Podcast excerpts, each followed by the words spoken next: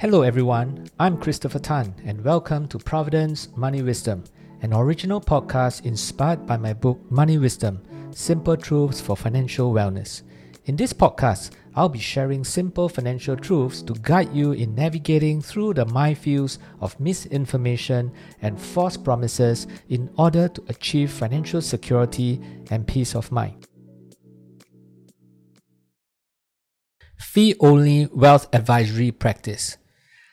This episode is based on an article that I wrote many years ago for the Business Times. It was subsequently published in one of the chapters for my book, Money Wisdom.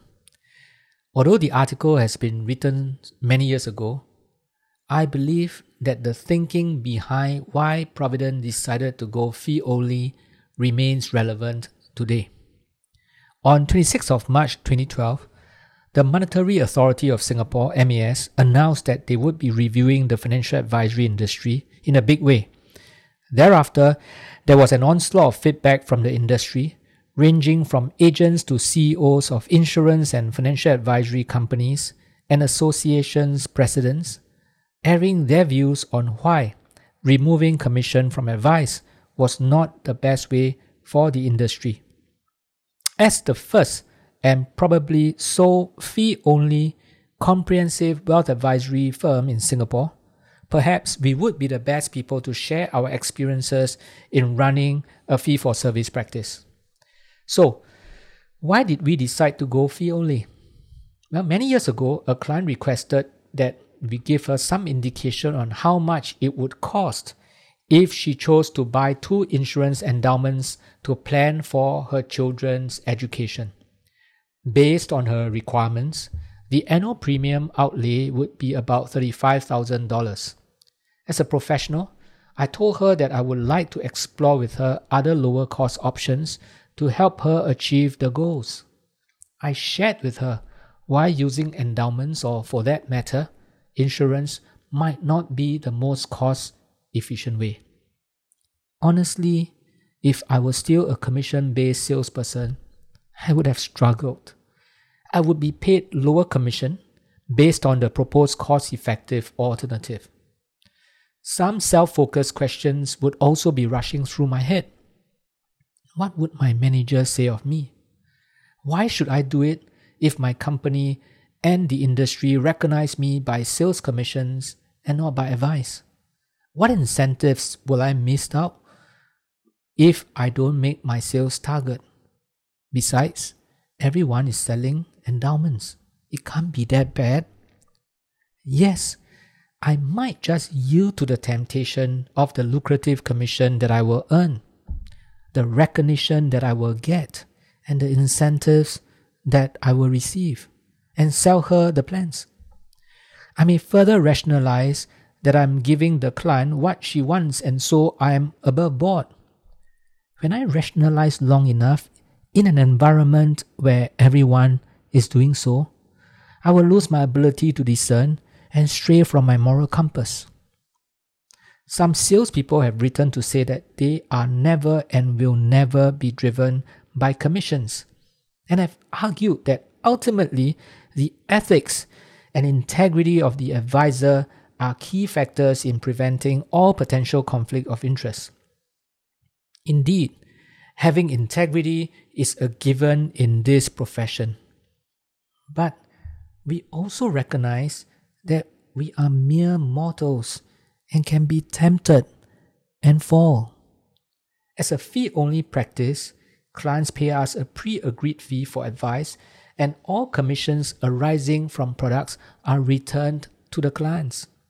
In this way, not only clients can be assured of independent advice, we can also make sure that all of our client advisors would never be put in a precarious situation where he has to struggle or rationalize his decision. This was why we went fee only. So, are we ready for fee only? Are Singaporeans ready to pay a fee? When we first started our fee only practice almost two decades ago, the financial advisory industry thought we were too ahead of our time.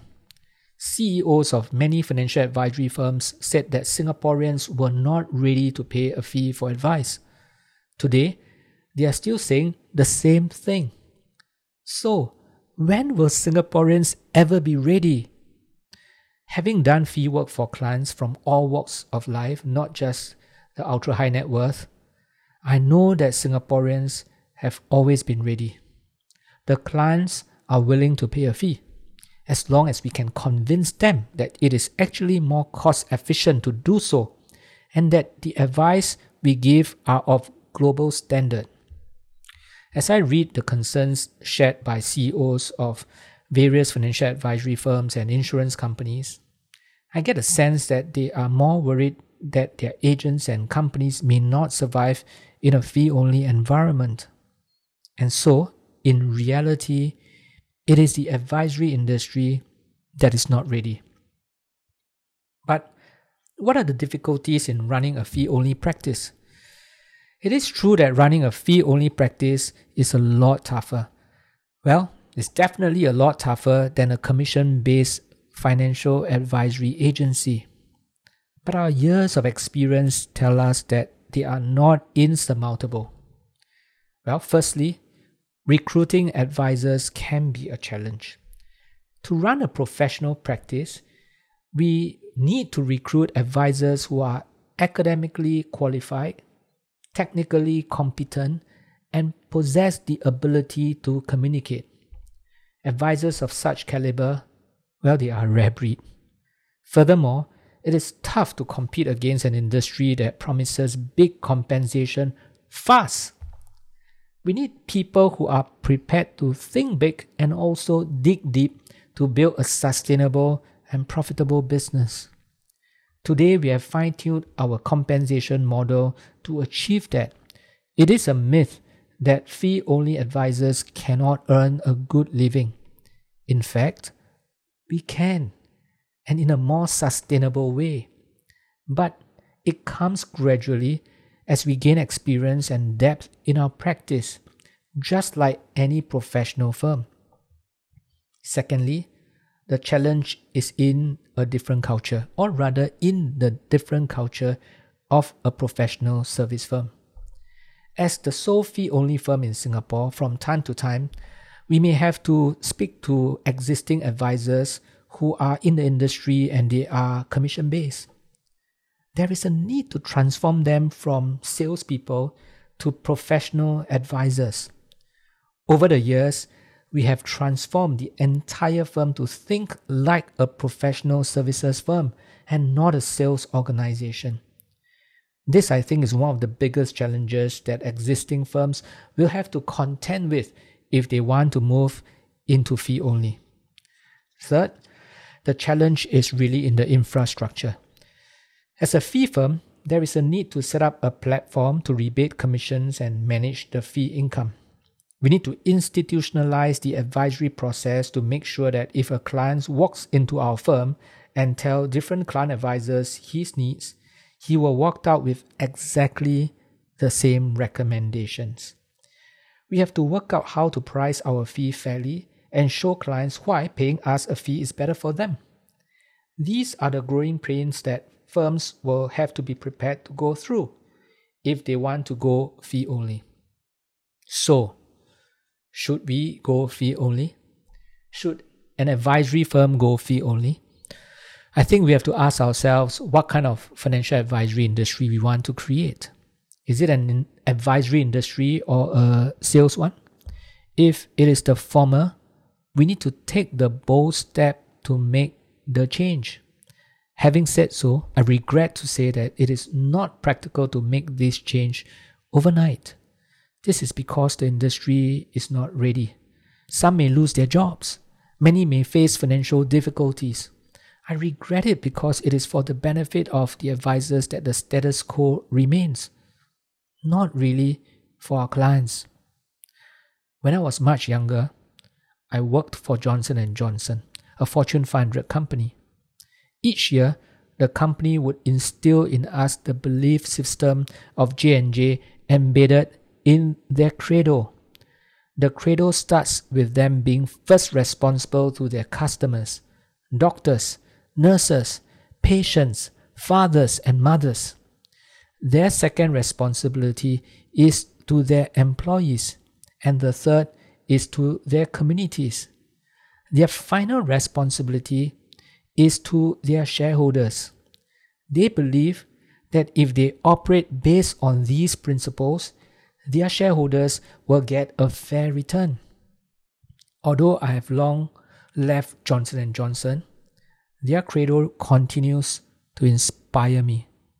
I believe that if we take care of our clients first, our employees, our client advisors, our shareholders will be taken care of.